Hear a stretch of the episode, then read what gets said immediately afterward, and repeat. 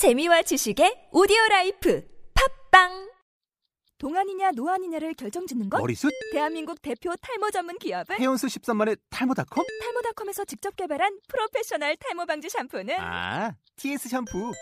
늘어진 두피 모공을 꽉! 단 한 올의 모발까지 꽉! 사용할수록 풍성해지는 나의 모발. 이제 탈모 고민 끝! TS 샴푸. 사진으로 보는 뉴스, 잡지 같은 뉴스, 비비뉴스 앱이 출시되었습니다. 그날그날의 토픽, 스포츠, 연예인, 예능, 패션, 자동차, 요리, 음악에 관한 소식을 사진과 영상으로 즐기실 수 있습니다.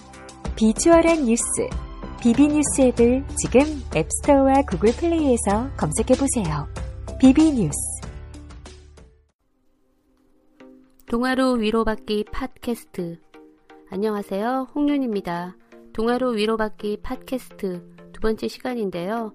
이번에 소개할 동화는 아스트리드 린드그렌의 사자왕 형제의 모험이에요. 아스트리드 린드그렌은 말괄량이 삐삐 TV 드라마의 원작 삐삐롱 스타킹으로 아주 유명한 작가입니다. 스웨덴 작가로 스웨덴뿐 아니라 전 세계에 많은 열혈 독자를 두고 있는데 저도 그 열혈 독자 가운데 한 사람이고요. 사자왕 형제의 모험은 두 형제가 죽음 뒤의 세계에서 펼치는 모험입니다. 두 형제는 죽어서 난기열라라고 부르는 아름다운 세계로 가게 돼요.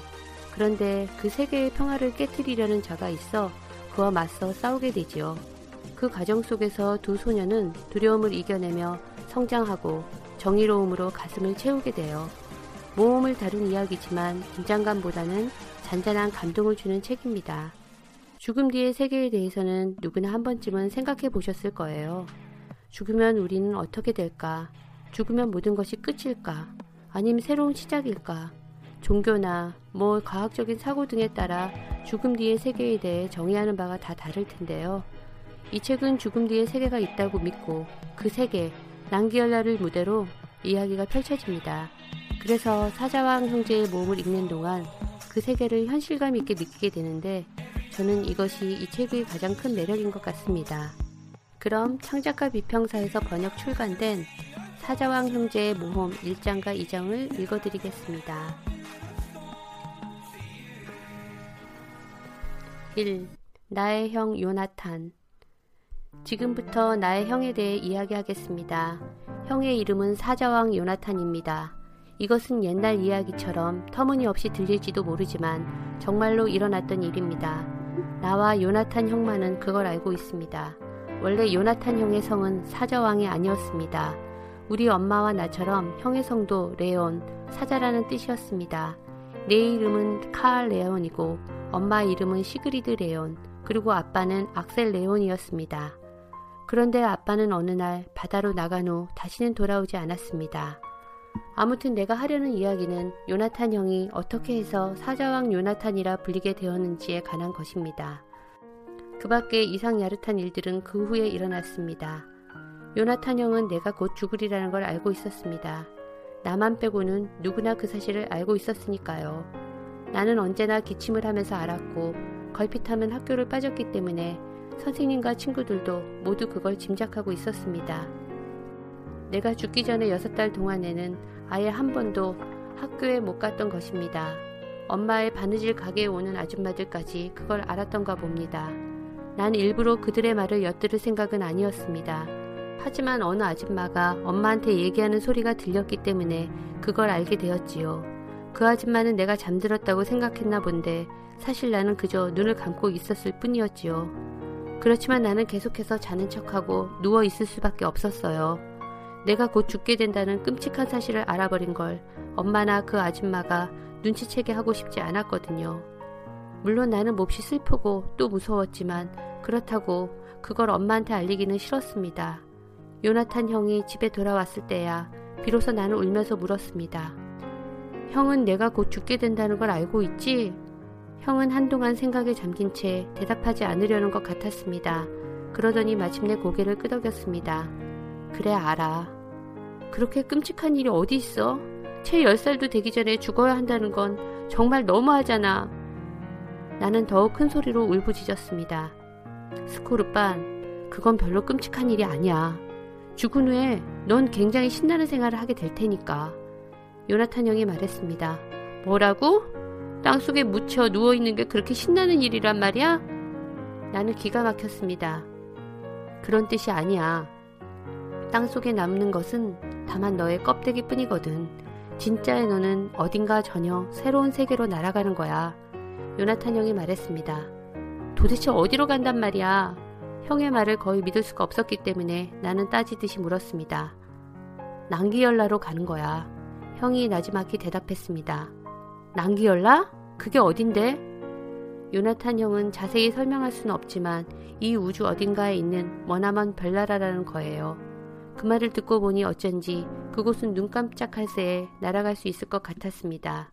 거기서는 지금도 모닥불을 피우며 먼 옛날 사람들처럼 살 수 있어. 너도 아마 그곳을 좋아하게 될 거야. 요나탄 형은 또 전설 속의 유령이나 용감한 영웅들도 모두 난기열라에서 왔다고 말했습니다. 또 거기서는 아침부터 밤늦게까지 온종일이라도 신나는 모험을 즐길 수 있다고 했습니다. 착한 스코르판, 이 세상에서 노상 그렇게 기침에 시달리며 앓느니보다 그런 데서 사는 게 훨씬 나을 거야. 요나탄 형은 내가 아주 어렸을 때부터 스코르판이라고 불렀습니다. 한 번은 내가 그 까닭을 물었더니 형은 스코르판, 딱딱하게 구운 과자를 아주 좋아하기 때문에 그렇게 부르고 싶다고 말했습니다. 정말이지 형은 나를 몹시 좋아했습니다. 그건 참 이상한 일이었습니다. 못생기고 어리석고 겁쟁인데다가 다리까지 쩔룩거리는 나를 좋아하니 말이에요. 그런데 형은 별로 잘생기지도 않았고 얼굴빛은 몹시 창백하고 다리를 절더라도 나는 네가 좋아. 만일 그렇지 않았더라면 이렇게까지 널 좋아하지는 않았을지도 모르지. 라고 말하곤 했습니다. 내가 곧 죽게 된다는 사실 때문에 무서워 떨던 날 저녁, 형은 전혀 믿을 수 없는 얘기를 한 것입니다. 난기열라에 가기만 하면 대번에 내 병이 낫고 건강해질 뿐더러 생김새도 한결 근사해질 거라나요? 형처럼 멋있게 된단 말이야? 나는 믿어지지 않았습니다. 나보다 더 근사해질 거야. 그러나 형이 그렇게 말한 것은 옳지 않습니다. 이 세상 그 누구도 요나탄 형보다 근사할 수는 없을 테니까요. 언젠가 엄마의 가게에 왔던 손님이 말했습니다. 레온 부인, 당신 아들은 마치 전설에 나오는 왕자 같구려. 물론 그것은 요나탄 형을 두고 한 말입니다. 정말 형은 그렇게 생겼으니까요. 황금빛으로 빛나는 머리칼에다 아름답고 짙푸른 눈은 황홀하게 반짝거렸습니다. 새하얀 이와 쪼 고든 다리를 보면 누구나 그 아줌마의 말에 맞장구 칠 것입니다. 어디 그뿐인가요? 형은 친절하고 힘도 셌습니다. 모르는 게 없고 학교 공부도 언제나 1등이었답니다. 운동장에서는 아이들이 죄다 요나탄 형의 둘레에 모여들며 졸졸 따라다녔습니다. 형은 언제나 재미있는 놀이를 생각해내서 아이들이 새로운 몸을 즐기게 해 주었으니까요. 그렇지만 나는 부엌의 낡은 소파에 누워 있어야 했기 때문에 신나게 뛰노는 아이들 틈에 낄 수 없었습니다. 요나탄 형은 날마다 집에 돌아와서 그날 한 일이며 보고 듣고 읽은 것들을 죄다 나에게 말해 주었습니다. 언제나 내 침대에 걸터 앉아 온갖 이야기를 들려주었습니다. 형도 부엌에서 잤습니다. 밤이면 옷장에서 서랍처럼 잡아당길 수 있는 침대를 끌어냈습니다. 자, 이제 그만 자거라. 카알도 이젠 잘 시간이야. 엄마가 재촉하실 때까지 형은 수많은 옛날 얘기와 전설에 나오는 영웅들의 이야기를 들려주었습니다. 나는 기침 때문에 제대로 잘 수가 없었습니다. 요나탄 형은 한밤중에라도 일어나서 내 기침이 가라앉도록 꿀물을 끓여주곤 했습니다. 형은 그렇게도 착하고 친절했습니다. 내가 곧 죽으리라는 사실을 알고 덜덜 떨던 날 밤에도 요나탄 형은 오랫동안 내 곁에 앉아 난기열라에 대한 이야기를 들려주었습니다. 엄마에게 들리지 않도록 나직나직 속삭이면서 말해요. 엄마는 늘 밤늦게까지 바느질을 하셨거든요. 그리곤 재봉틀이 놓여있는 방에서 그대로 주무셨습니다. 우리 집에는 방 하나와 부엌 하나밖에 없었기 때문이지요. 부엌에서 방으로 통하는 문은 언제나 열려 있어서 엄마의 노랫소리를 들을 수 있었습니다. 먼 바다로 나간 뱃사람에 대한 노래였습니다. 그 뱃사람은 영영 돌아오지 않는 우리 아빠인 것 같았습니다. 노래 가사가 제대로 기억나지는 않지만 대강 이런 내용이었습니다. 그대여, 내가 바다에서 죽으면 어느 날 눈처럼 새하얀 비둘기 한 마리 찾아오리. 아주 먼 어디선가 날아와 창가에 앉거든 내 영혼인 줄 알아주오. 그대 품에서 편히 쉬고픈 내 영혼. 그 노래는 아주 슬프고도 아름답게 들렸습니다. 요나탄 형은 웃으며 말했습니다. 스코르반, 아마 넌 어느 날 저녁 내게로 날아올 거야. 난기열라에서 말이야. 저 노래 속의 새하얀 비둘기처럼 내 창가에 앉아줘. 꼭 그래야 해. 그때 나는 심한 기침을 터뜨렸습니다. 요나탄 형은 나를 침대에서 일으켜 앉히더니 두 팔로 내 어깨를 포근히 감싸주었습니다. 내가 지독한 기침에 시달릴 때마다 형은 그렇게 앉아서 노래를 불러주곤 했지요. 착하고 귀여운 나의 스코르반. 네 영혼이 여기 온 걸 내가 안단다.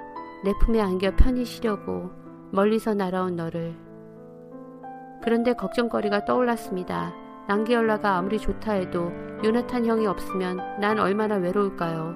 형과 함께 살 수 없다면 제 아무리 근사한 모험이며 전설 같은 나라가 다 무슨 소용이 있겠습니까?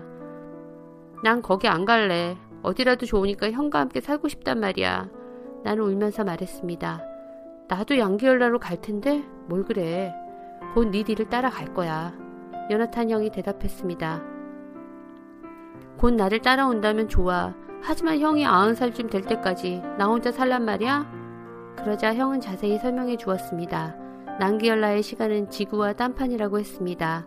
만일 형이 지구에서 아흔 살까지 살더라도 나는 난기열라에서 이틀가량만 기다리면 된다는 것입니다.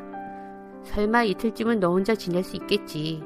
나무에 올라가고 숲속에서 모닥불을 피우고 시냇가에서 낚시질도 하고 뭐든 네가 하고 싶은 대로 하면서 기다리면 돼. 물고기를 잡고 있는 너한테 내가 날아가면 넌 이렇게 말하겠지. 맙소사, 요나탄 형 벌써 왔어?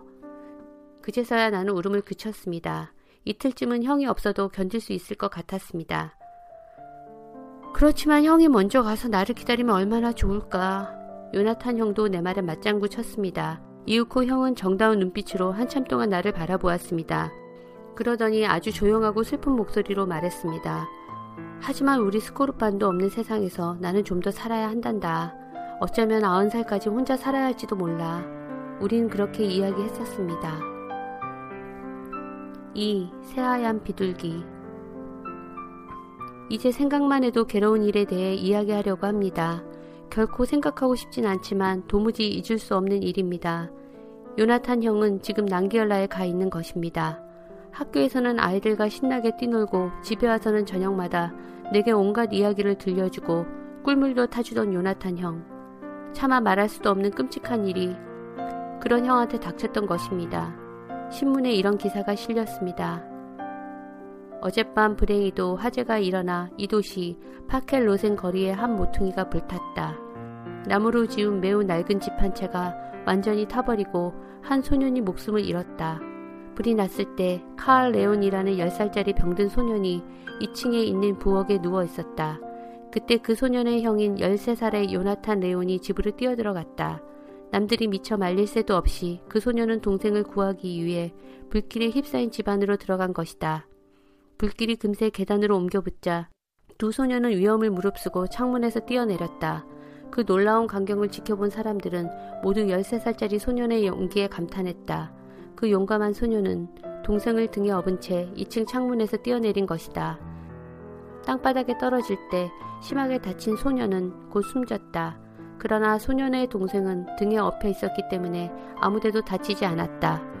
불이 났던 시간에 재단사인 두 소년의 어머니는 주문받은 일 때문에 손녀의 집에 가 있었다. 집에 돌아와 그 사실을 알자 심한 충격을 받았다. 한편 불이 난 원인은 아직 밝혀지지 않았다. 우리는 낡은 아파트로 이사 갔습니다. 크기나 생김새는 전에 살던 집과 거의 마찬가지였습니다. 달라진 것이라곤 2층이 아니라 1층이라는 점뿐이었습니다.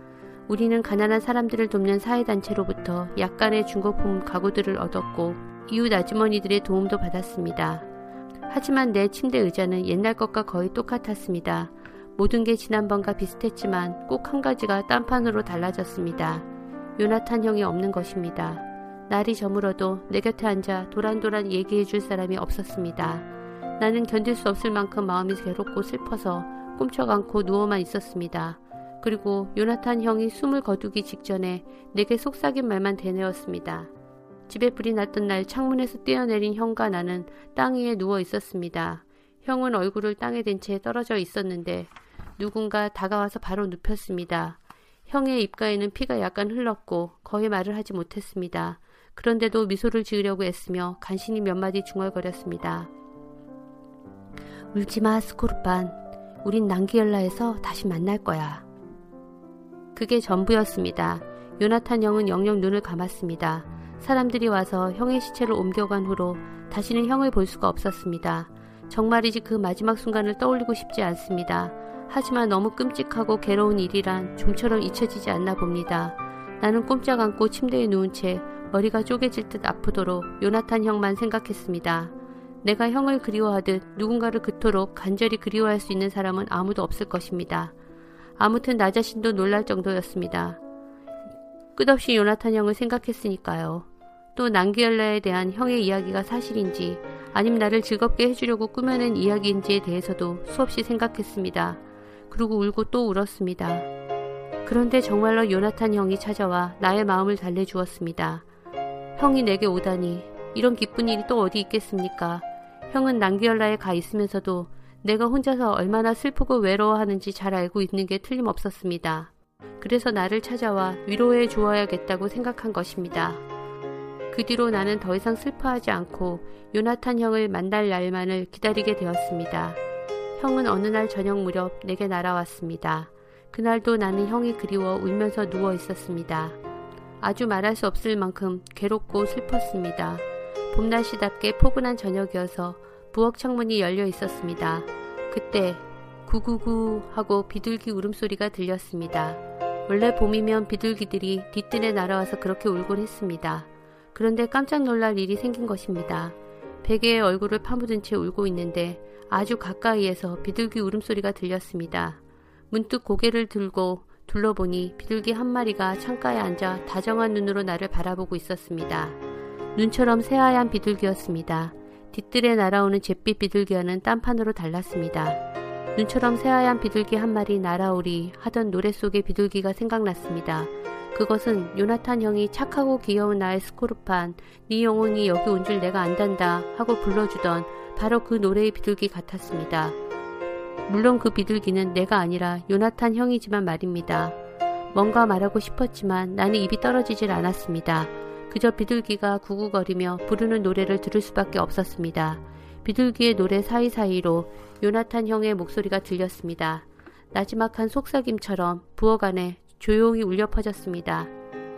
얼핏 유령의 목소리 같기도 해서 소름 끼치게 무서울 수도 있었겠지만 왠지 전혀 무섭지 않았습니다. 무섭기는커녕 나는 너무 기뻐서 천장까지 뛰어오르기라도 할 지경이었습니다. 비둘기는 난기열라에 대한 이야기를 들려주었습니다. 그곳은 무엇 하나 흠잡을 데 없이 멋있는 곳이라고 했습니다. 요나탄 형은 내가 어서 빨리 거기로 오기를 바란다는 것입니다. 형이 그곳에 가보니 집이 벌써 마련되어 있더라나요? 지금 형은 기사의 농장이라는 아주 오래된 집에 살고 있답니다. 그 농장은 벚나무 골짜기에 있다고 했습니다. 글쎄 형이 난기열라에 도착하자마자 문간에나 초록빛 작은 글씨로 사자왕 형제라고 쓴 기사의 농장이 눈에 띄더랍니다. 우리들이 함께 머물게 될 집이란 뜻이지. 형은 그렇게 말했습니다. 그러니까 난기열라에서는 나도 사자왕이라는 성을 갖게 되는 모양이었습니다. 나는 형처럼 용감하지 못했지만 형과 똑같은 성을 갖게 된다니 정말 기뻤습니다. 될 수 있는 대로 빨리 와. 만일 내가 기사의 농장에 없거든 시냇가로 오렴. 아마 난 거기서 낚시질을 하고 있을 거야. 요나탄 형이 말했습니다. 이윽고 조용해지더니 비둘기가 날아가 버렸습니다. 지붕 위로 날아서 난기열라로 돌아갔겠지요. 나는 지금 소파에 누워 그 비둘기처럼 난기열라로 날아갈 그날을 기다리고 있습니다. 난기열라로 가는 길을 쉽사리 찾을 수 있기만 바랄 뿐입니다. 요나탄 형은 그게 조금도 어렵지 않다고 했습니다. 나는 그 주소를 또박또박 적어두었습니다. 난기열라, 벚나무 골짜기, 기사의 농장, 사자왕 형제.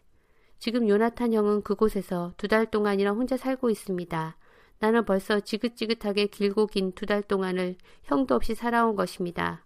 그러나 이제 곧 나도 난기열라에 갈 겁니다. 눈 깜짝할 사이에 훨훨 날아가겠지요. 바로 오늘 밤에 갈 수 있을 것 같습니다. 그래서 엄마를 위해 부엌의 식탁에다 쪽지를 남기기로 했습니다. 엄마가 내일 아침에 일어나시자마자 곧 읽어보실 수 있게 하려는 것입니다. 엄마, 울지 마세요. 우리 낭기열라에서 다시 만나요. 다 읽었습니다. 1장은 전문을 읽었고요. 2장에서는 한 페이지 정도를 빼고 읽었습니다. 낭기열라, 벚나무 골짜기, 하얀 비둘기. 그곳의 이미지가 그려지시죠? 아름답고 따뜻하고 고요한 느낌. 누구나 죽음을 피할 수 없고 누구나 사랑하는 사람과 죽음으로 이별을 하는 때가 생길 텐데 그때 낭기열라의 이미지를 떠올린다면 슬픔을 견딜 수 있는 힘이 생길 것 같습니다. 낭기열라의 이미지를 여러분이 믿고 있는 죽음 뒤의 세계에 겹쳐보세요. 죽음이 삶의 연장으로 느껴지실 거예요. 린드그레는 이 책의 끝부분에서 낭기열라 뒤에 또 다른 세계, 낭길리마에 대해 이야기하며 사자왕 형제를 그곳으로 떠나보냅니다. 즉 우리가 삶이라고 부르는 세계, 그 뒤에 죽음의 세계, 또 죽음 뒤에 또 다른 세계가 있다는 거죠. 세계의 영원성, 나라는 존재는 죽음 뒤에도 그리고 우리가 뭐라고 이름 붙여야 할지 모를 그 다음 세계, 또 그 다음 세계, 계속되는 세계에서 계속 살아가는 겁니다. 이 책을 통해 내 존재의 영원성을 느껴보세요.